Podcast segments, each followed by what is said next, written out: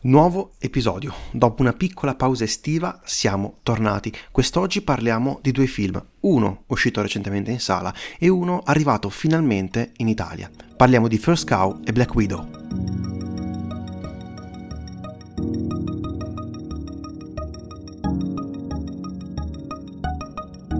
In questa serata di mezz'estate ci troviamo finalmente per registrare di nuovo. Abbiamo fatto una piccola pausa per motivi che scoprirete nei prossimi episodi, motivi positivi, motivi eh, molto molto felici possiamo dire, e finalmente siamo qui per tornare a parlare di cinema. Ecco, parliamo di due film, uno che è uscito in sala e è disponibile anche su Disney Plus, Black Widow, e uno che finalmente, dopo veramente tantissimo tempo, dopo, essere, dopo aver girato i festival eh, dell'intero globo, arriva grazie a Mubi, di cui abbiamo già parlato nell'episodio precedente, anche perché è distributore di Shiva Baby, arriva in Italia. Arriva in Italia First Cow, che è un po' il film da cui vorrei, vorrei partire, perché, eh, spoiler, mi è piaciuto un sacco. Trama in breve. Siamo a metà dell'Ottocento e nei territori dell'Oregon, quindi un ambiente totalmente non civilizzato. Infatti noi stiamo seguendo i primi pionieri che vanno a addentrarsi in queste terre. Il nostro protagonista, definito Cookie, fa da guida ma in realtà è un cuoco e incontra in modo, fortu- eh, in modo casuale King Lu, col quale farà un'amicizia e successivamente il tempo lo rincontra e insieme e diciamo che fanno una illegalità e che sembra sciocca, cioè rubano il latte dall'unica mucca che è presente in quel territorio.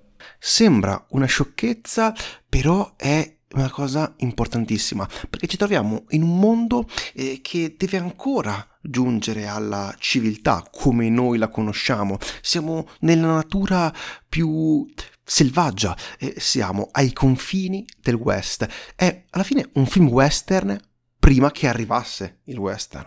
E, ed è molto interessante questa ambientazione che un pochino ricorda anche un altro film molto celebre di Iñárritu, Revenant, e questa ambientazione eh, riesce secondo me a creare qualcosa di eh, magico. La, la, regista, che vorrei citarla perché è incredibile, sta bravissima, Kelly Reichardt, che è una delle grandi eh, direttrici, una delle grandi registe indipendenti che possiamo trovare nel cinema americano, qui arriva a girare forse il suo film migliore.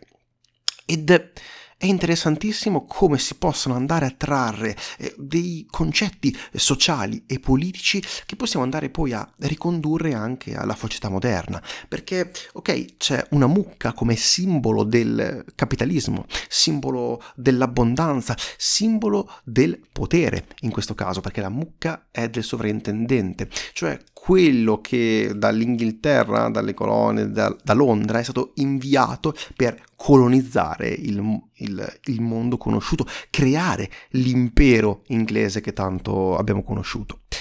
Ecco, questo capitalismo si scontra con eh, il sogno americano, perché i due protagonisti vogliono vivere il loro sogno americano, sono in questa terra desolata che però può permettere di avere grandi opportunità e loro la colgono, colgono questa eh, semplicissima idea, cioè fare dei biscotti, fare delle, delle frittelle con questo, questo, latte che ricavano dalla mucca per mettere su eh, loro piccolo, la loro piccola bottega raccogliere sempre più denaro, che però alla fine il denaro non, non è denaro, cioè se ci pensiamo, non, guardandolo, una cosa che mi ha molto affascinato, non c'è moneta di scambio, eh, ci sono denti, ci sono pezzi, eh, ancora secondo me siamo una civiltà che deve arrivare al denaro. E in questa forma di quasi, quasi baratto loro riescono a ottenere sempre più potere, sempre più importanza. Questo però è un gioco che ovviamente rischia di bruciarti. E come lo riesce a gestire la sceneggiatura, come lo riesce a gestire la regista, è credo magistrale, veramente. I termini secondo me positivi per questo film si sprecano perché è veramente veramente bello. Partiamo però magari a, a tappe, partiamo dalla sceneggiatura. Una cosa che secondo me il film ha, e qui lo dico come un merito, è questa eh, lentezza, questo voler prendersi il suo tempo per creare questo ambiente quasi mitologico all'interno del quale muovere i personaggi. E la sceneggiatura alla fine è incredibilmente semplice, ma al tempo stesso con un'estetica pazzesca, riesce a riempire perfettamente l'inquadratura, riesce a riempire perfettamente le pagine e di conseguenza anche le inquadrature. Sì, la, la sceneggiatura diciamo che è estremamente interessante, tra l'altro per i temi che tu hai parlato, cioè dell'amicizia che lega il protagonista e il co-protagonista, quindi Cookie e King Lou.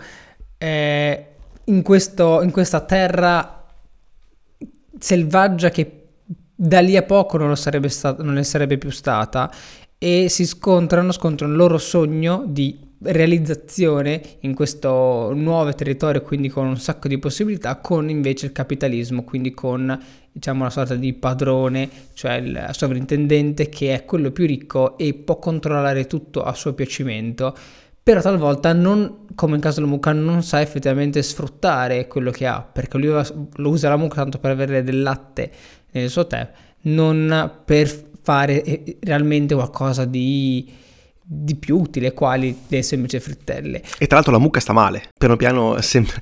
non è un ambiente per una mucca se ci pensiamo. E, e tra l'altro è, fa, a me fa un sacco eh, simpatia come lui stringe amicizia con la mucca, cioè lui è l'unico che considera la mucca una cosa importante, non cosa di sfruttarlo, cioè il, il, il sovrintendente la vuole tanto sfruttare e la mucca diciamo che sta male, cioè sta male e proprio è, è, è quasi come se fosse depressa invece fa amicizia con lui ed è contenta quando lo vede e questo diciamo che un po' lo frega. Però fa, fa, sor- cioè, fa sorridere come meccanismo, cioè lui è così buono che fa amicizia con la mucca e, e, la mucca ci affeziona a lui rispetto a chi la sfrutta. E anche questo è, è comunque un altro tema divertente. Mi fa ridere il fatto che faccia amicizia con una mucca. eh, però eh, ti rappresenta, secondo me, un simbolo molto potente di chi sì. vuole sfruttare non solo l'animale, ma vuole sfruttare quell'ambiente, vuole sfruttare quella natura, sfrutt- è arrivato lì per essere un conquistatore, per poter andare Adesso a portare io... la sua civiltà. Mi è venuta una perplessità, cioè un, un ragionamento. Noi siamo in questo mondo in cui la civiltà non è ancora arrivata, però c'è già una sorta di applicazione del capitalismo. Quindi il capitalismo è insito nella società dell'uomo o è insito nell'uomo stesso? Eh, non lo so, eh, secondo me, eh, no, è una cosa interessante, secondo me il, il sovrintendente porta il capitalismo, perché le persone che vivevano lì, anche gli indigeni, sono eh, più attenti al baratto, allo scambio di oggetti, perché lo dicevo anche prima, il denaro non è ancora arrivato, eh, siamo ancora prima, eh, si inizia a utilizzare denti, iniziano a utilizzare insomma un, uno scambio materiale di, di cose. E non so se il capitalismo sia la soluzione migliore, perlomeno non esce benissimo eh, l'idea capitalista che viene rappresentata direi, direi in questo, di no. in questo film. Ed è, ed è, incredibile come riesca a farlo parlando del 1800 parlando in un posto che è completamente pieno Ma di natura secondo me ed isolato. apposta, cioè lei è, andata, lei è andata a denaturare tutta la struttura della società prendendo tanto una struttura ossea, quasi ancora inesistente della società, della civiltà, proprio per andare ad analizzare meglio soltanto alcuni aspetti. Quindi l'aspetto de- dell'amicizia, la rivalsa nella società, quindi del sogno americano, del capitalismo, quindi di un padrone che controlla tutto a discapito di te che devi fare i baratti e, e regolarti con i soldi al posto delle monete. Quindi secondo me cioè, è molto interessante è andata a denaturare tutte le strutture per lasciare soltanto quelle che gli interessano. Quanti temi si possono ricavare da un film del genere? E questo è un grande pregio. Eh, probabilmente qualcuno aveva detto che era il miglior film dell'anno scorso. Eh, io resto ancora della mia idea su Ma raramente a volte sempre, ma questo si avvicina tantissimo. E vediamo, vediamo però bene anche il perché parlando dei personaggi. I personaggi, come detto, la storia di amicizia che si crea è incredibilmente spontanea e naturale e veramente ti attira e provoca empatia da parte dello spettatore. E al tempo stesso quei pochissimi personaggi che vengono un attimo abbozzati perché alla fine anche il sovrintendente per più di metà del film neanche appare e che è comunque interpretato magistralmente da Toby Jones. E lui rappresenta il potere, ma al tempo stesso potere un pochino cieco, perché anche lui non è particolarmente perspicace, particolarmente acuto. Non vorrei rivelare comunque troppo, eh, però questo secondo me è un altro dettaglio che si incastra perfettamente in questo puzzle che stiamo cercando di, di, di costruire, che la regista secondo me voleva creare. Ecco, non ci sono attori troppo famosi. Abbiamo, un, abbiamo John Magaro che è sempre stato un, un attore, un, diciamo, un uh, aiuto protagonista, non ha mai avuto la sua possibilità di essere un frontman, di essere protagonista in un film di tale portata. Abbiamo Orion Lee che ha lavorato principalmente nella televisione e questi sono alla fine i due attori principali, sono quelli che troveremo di più sul, sul grande schermo. E il cast è perfetto, la recitazione è perfetta, è veramente difficile trovare dei punti, dei lati negativi a questo film. Forse per qualcuno la durata sarà eccessiva, però fidatevi, eh, imbarcatevi in questo, in questo viaggio nel, nell'antico West, perché ne vale la pena. E ne vale la pena soprattutto per la regia. Regia. Secondo me la regia di eh, Kelly Reichardt è impressionante e partiamo già da un elemento che ho accennato sulla trama, cioè andare a denaturare e qualcosa per lasciare tanto quello che effettivamente ti serve.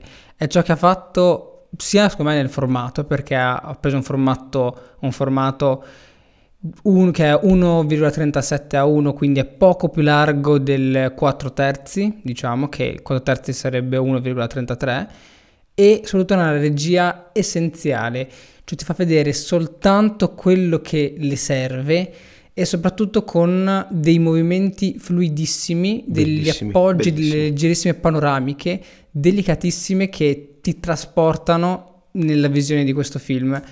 Detto così sembra un po' tanto poetico, eh, però lo è. Però, però effettivamente, effettivamente lo è, cioè ha un punto di vista, una scelta di andare a togliere tutto ciò che non serve e che effettivamente non serve, non dà di più, anzi andrebbe a, a togliere, secondo me, importanza e valore al film. E questa regia è estremamente semplice e composta benissimo, vale mi- meglio che, vale più che boh, sequenze di mille mila inquadrature, secondo me. Stai facendo una citazione al prossimo film per caso? Eh, può essere. Una cosa che ha tolto la regista sono anche i pavimenti. la cosa che più mi ha lasciato impresso è che eh, tutti i nostri personaggi eh, vivono sulla natura, vivono sulla terra. È un film veramente molto molto sporco. La regia, come hai detto tu, credo che non ci sia nulla da aggiungere. Ecco, però vorrei aprire una parentesi sulla fotografia che mi ha particolarmente impressionato. È, e una cosa, e apro un'altra parentesi, è, è qualcosa che mi riconduce spesso ai film della A24. Questo film è prodotto dalla A24 e distribuito anche dalla A24 in America.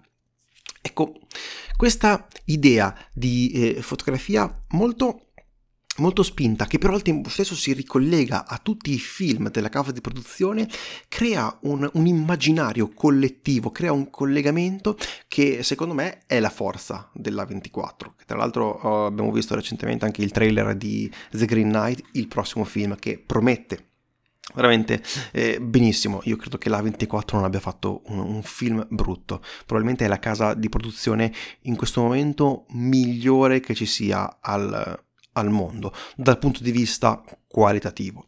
Torniamo però sulla fotografia, so che tu magari sei un po' più esperto, quindi ti lascio pure parlare di questa. Assolutamente esperto, non troppo, però appassionato abbastanza. Allora, eh, tu hai parlato della fotografia nella A24, che è una casa di produzione indipendente porta avanti progetti per lo più indipendenti, quindi slegati dal cinema mainstream, quello dei personaggi più famosi. Ti fermo un attimo, e... è ancora indipendente secondo te? Per ora con Force Cow sì. Vediamo con i prossimi. No, però oramai i loro prodotti iniziano veramente ad avere sempre un grande successo e clamore anche dal punto di vista eh, distributivo. Quindi, eh, ok, che è indipendente, però al tempo stesso è riuscita a portare qualcosa e farlo diventare mainstream. E questo, questo è un grande pregio. Allora, è che forse bisogna andare a definire un po' cioè ciascuno come identifica cosa di mainstream o indipendente. È indipendente dalle grandi measure, sì, allora è ancora indipendente. È indipendente per le storie che tratta, è indipendente per i temi che vengono trattati in queste storie, per i, i, i tipi di regista che hanno un punto di vista molto autoriale, anche se alcune storie possono essere più di genere, dall'approccio, proprio l'approccio col quale si va a creare un film secondo me è ancora indipendente da questo punto di vista, perché anche in questo film tu hai notato una fotografia ben curata e, e troviamo delle, te- tematiche comunque abbastanza diciamo autoriali, cioè, quindi con un punto di vista verso la società, verso l'uomo e questi non sono elementi che farebbero tanto piacere in film eh, di grossi budget eh, in, delle measure per esempio. Per esempio in Avengers altro collegamento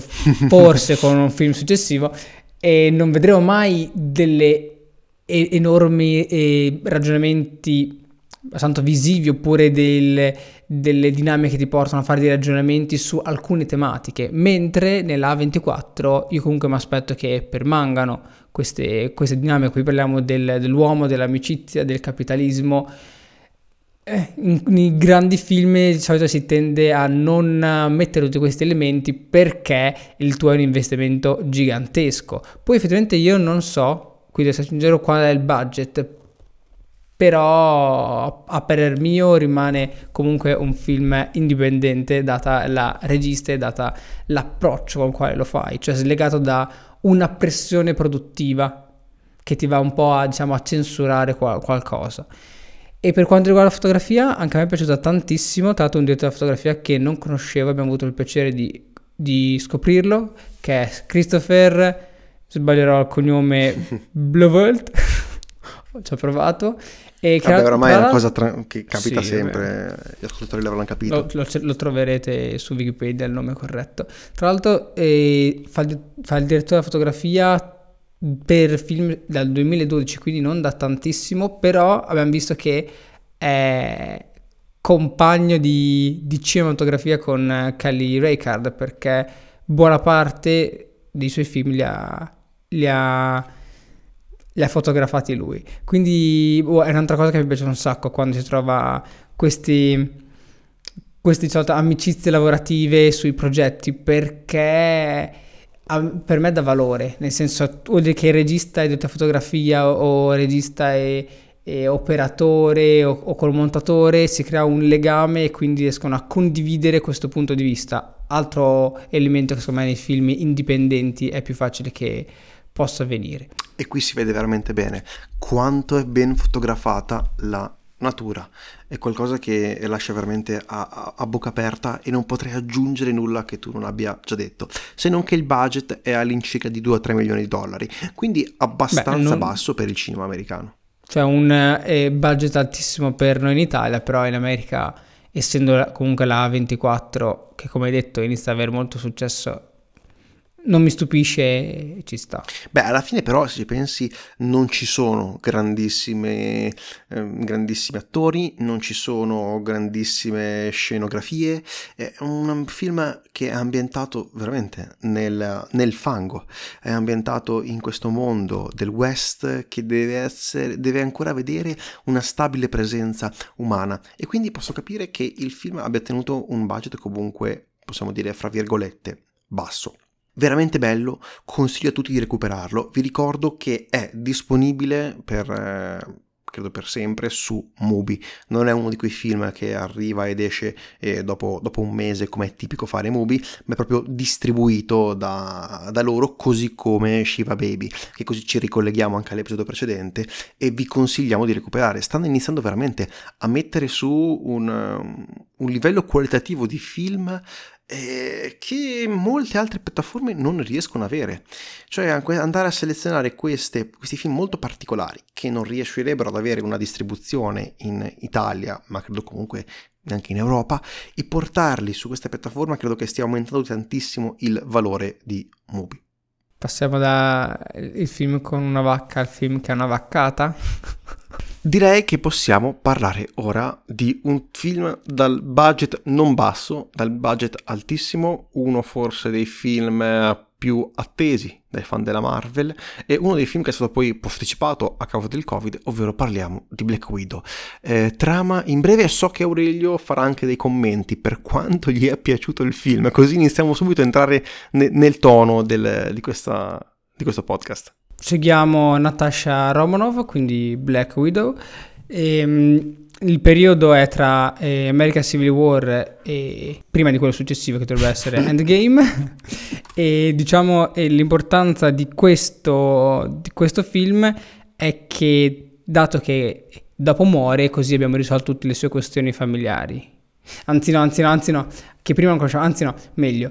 E questo serve questo film serve perché dato che dopo muore abbiamo altri personaggi da usare in film eh, giganti. Anzi, ancora meglio, ancora meglio, ancora meglio, poi, poi basta. Questa è proprio la motivazione reale perché hanno fatto, han fatto uscire questo film, perché spiega il suo cambio di colore di capelli. Eh, perfetto, io direi quasi di chiudere qui, però Possiamo dobbiamo chiudere par- qua l'episodio. dobbiamo parlare comunque di, di, questo film perché ha un problema secondo me e metto subito, glielo dico subito, più di uno, non mi è piaciuto per niente. E io sono comunque un appassionato, cioè mi piacevano comunque i film della Marvel, li guardavo con molto piacere, però questo veramente è, è, è brutto, è difficile trovare, è, è difficile, anzi partire e parlare dei lati negativi perché sono veramente veramente tanti. Partiamo da quello forse più evidente, stravolgendo un pochino anche la scaletta, la computer grafica. La computer grafica è onestamente imbarazzante da guardare su un grande schermo, soprattutto se ti chiami Marvel, soprattutto se hai fatto eh, Guardiani della Galassia, hai fatto Avengers, film che hanno una grandissima componente di computer grafica ed è fatta veramente bene. E in questo film ci sono delle inquadrature, dei frame in cui si vede che sono proprio veramente fatte a casaccio, cioè una persona con uh, un computer potrebbe probabilmente sistemarle in maniera migliore rispetto a quello che hanno fatto con non so dove avevano messo quei soldi, perché veramente la computer grafica è terribile in questo film. So, cioè, per farvi capire, assomiglia a un videogioco, anzi è, Shark- è Sharknado. È Sharknado, però forse Sharknado era anche... Potevo comprenderlo da Sharknado, questa computer grafica. Ma proprio perché ci sono, no. ci sono, delle inquadrature, tipo dei primi piani, che vedi tu queste strane mescolamenti di luci, di ombre, ombre verdi, strane, sembrano deformi loro, non riesco a capire i loro lineamenti. Poi c'è un, un controcampo, torno su di loro e sono un po' diversi perché è un po' cambiato eh, eh, cioè, dava proprio fastidio, cioè dà fastidio vedere questo film, secondo me. È diretto dalla regista Kate Shortland e anche qui la regia ha tantissime falle. Io ho, fatto, ho difficoltà a trovare dei punti che mi sono piaciuti in quello che riguarda comunque la, la regia, nel, nella scelta delle, delle, inquadrature, nei combattimenti completamente caotici. Non si riesce a, eh, a, seguire un punto sullo schermo, vengono semplicemente messe in sequenza tante immagini eh, sperando di dare l'impressione di, di movimento. E nel dubbio, se quando colpiscono il pugno muovono sempre la telecamera in direzione del pugno per dare un po' più di per accentuare. Ecco, forse da un film della Marvel non me lo aspettavo. Invece la mia opinione sulla regia è altrettanto uh, pessima, soprattutto perché sembra che hanno girato 5 o 10 volte il numero di inquadrature, diciamo, mediamente utili per questo tipo di film e, e sembra comunque un montaggio che sia montato in camera, montato in macchina, cioè cosa vuol dire? Quando io giro un film giro un'inquadratura e giro tutto quello che si potrebbe vedere con quell'inquadratura, tutto ciò di utile, ovviamente non prendo i, dove non succede niente. Mentre montare in macchina vuol dire io faccio il tuo primo piano, tu dici la tua battuta, stacco e, e, poi ti prendo soltanto quando dici un'altra battuta e non prendo la parte in mezzo che può essere un piano d'ascolto, tu che, tu che ti muovi. In questo film sembra montato in macchina anche se è pieno di inquadrature, anche se è pieno di inquadrature, anzi tant'è a me sembra che alcune inquadrature siano state fatte apposta per evitare scavalcamenti di campo e tra l'altro mi, mi attacco pienamente a quello che hai detto te, cioè che alcuni combattimenti sono così caotici che non si capisce. Secondo me alcune parti sono state, tagliate in montaggio.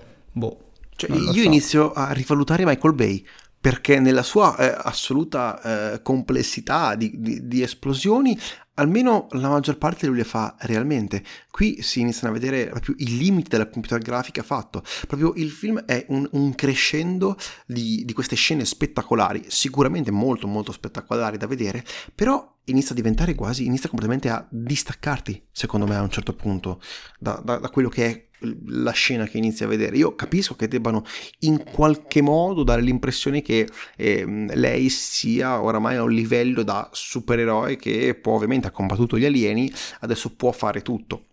Però nella prima parte del film la mettono quasi in difficoltà semplicemente con 5 o 6 soldati, il che onestamente mi trovo difficile entrare nel, nel mood dopo averla vista praticamente salvare il mondo per 3-4 volte. Da attacchi alieni, da... è difficilissimo secondo me trovare un punto positivo di parlare di, di questo film. E io generalmente sono anche abbastanza abbastanza tranquillo, abbastanza, mi piacciono, sono abbastanza gradevoli questi film per me, ma questo veramente non sono riuscito a, a, a farmelo andare giù, cioè stavo, guardavo le scene e dicevo come possono rovinarlo ancora di più. Ah, ecco, eh, così. Parliamo un po' degli attori, che secondo me però sono la, la, parte migliore. Il cast mi è piaciuto, ecco, se volessimo trovare una cosa positiva. Trattato malissimo, come, e so che tu hai avuto dei problemi perché l'hai visto in lingua originale. Io avendolo visto in, eh, in eh, doppiato eh, ho risolto questo, questo problema che, ti, che, dopo ci spiegherai. Ecco, Scarlett Johansson è vedova nera e la porta perfettamente a schermo. Abbiamo una grande, secondo me, rivelazione che è Florence Pugh, che però forse la stanno spingendo un po' troppo perché chiaramente lei diventerà la nuova vedova nera. Quindi prenderà il suo posto nel Marvel Cinematic Universe. È stata catturata dalla rete, dal sistema Marvel. Eh, vabbè, ma per quei soldi credo che tutti si farebbero catturare. Anche tu, Auri, ti faresti tranquillamente catturare. Anch'io mi farei tranquillamente catturare, siamo molto, molto onesti. C'è David Harbour, che l'abbiamo già visto in Stranger Things, e qui ha comunque un pochino quel ruolo del padre, al tempo stesso un po' comico e anche lui forse è, è, interessante il suo passato. Ecco, avrei voluto esplorare di più il passato di Guardiano Rosso, perché secondo me ha delle storie veramente molto molto interessanti, tutto il suo rapporto che c'è di rivalità con Capitan America, il rapporto che poi c'è fra la guerra fredda tra Stati Uniti e Russia. Ecco, forse quello poteva essere approfondito ancora di più, per dare anche un, un altro tono, un'altra importanza comunque a, a questo film. E, è difficile però criticarli gli attori, anche Rachel Weisz eh, che comunque fa il suo compito. La cosa che mi dispiace è che secondo me sono stati diretti in maniera non proprio ottimale. Anche la sceneggiatura eh, era difficile secondo me fargli dare il, il, massimo. Non so tu cosa ne possa pensare. Spiegaci perché hai avuto questo problema con la lingua originale. Anche. Allora, eh, Facciamo un discorso un pochino più ampio partendo da quello che hai detto te, cioè gli attori, concordo, sono stati bravi nel limite visibile per noi tra strane inquadrature e effetti visivi ancora più strani. Diciamo quello che si cela alla base è, è un problema che sta tra la regia e la sceneggiatura, e cioè gli accenti. Parlavano tutti, ovviamente tranne Scarlett Johansson, co- con l'accento russo. Mm, ed è difficile. Ba- basta, insopportabile. Diciamo, nel senso, uno, io mi aspettavo eh, il personaggio di David Harbour che po- potrebbe averlo perché comunque è quello più buzzurro, quello più così, vabbè, ci sta che non parli benissimo l'inglese. Però dagli altri, cioè tutti così è un po' pesante. Poi tra l'altro chi lo fa meglio, chi lo fa peggio, chi lo fa tanto in certe parti. È, proprio brutto. Cioè io non, non, faccio fatica a vederlo, faccio fatica a, a, ad ascoltarlo, faccio fatica a, a seguirlo questo film. è veramente brutto.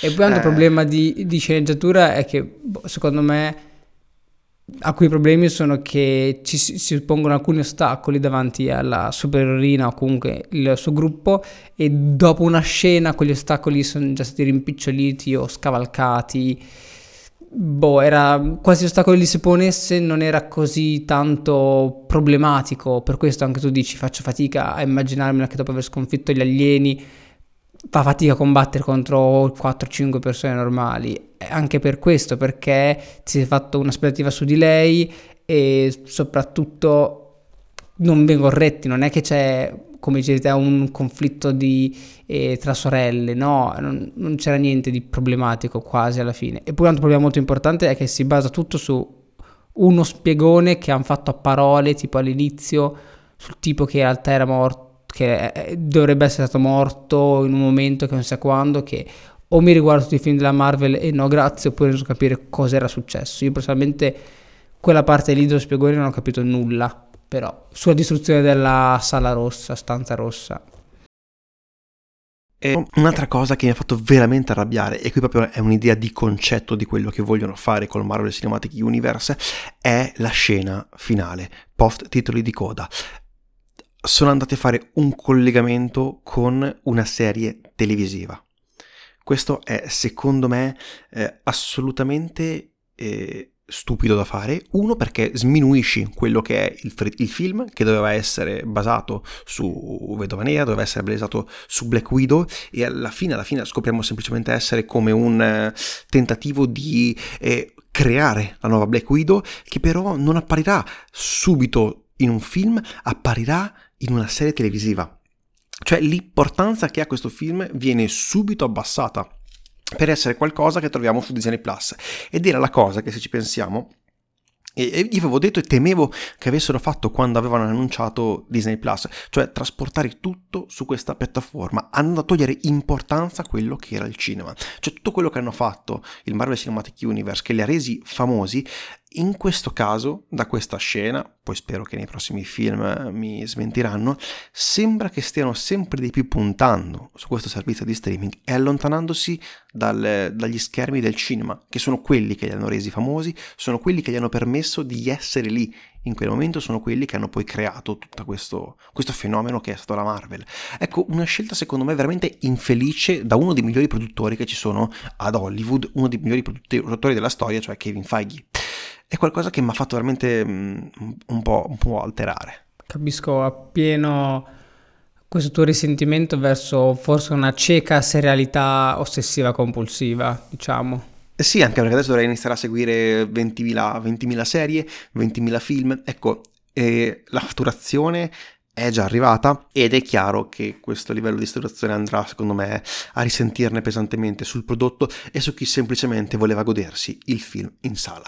Direi che possiamo chiudere qui questo episodio. Siamo tornati, adesso cerchiamo di mantenere un ritmo un attimo più, più stabile, anche se come detto è abbastanza difficile registrare gli episodi in, in estate. Eh, cosa molto interessante, abbiamo compiuto ben due anni di, di podcast e fra un po' arriverà un episodio speciale eh, riguardo ciò. Come sempre potete trovarci su Instagram, Effetto Vertigo Podcast, potete scriverci all'email effettovertigopodcast.gmail.com, ci trovate su qualsiasi piattaforma eh, possibile. Io vi ringrazio per averci ascoltato, io sono Tommaso. Io sono Aurelio. E questo è l'Effetto Vertigo. Grazie mille, arrivederci.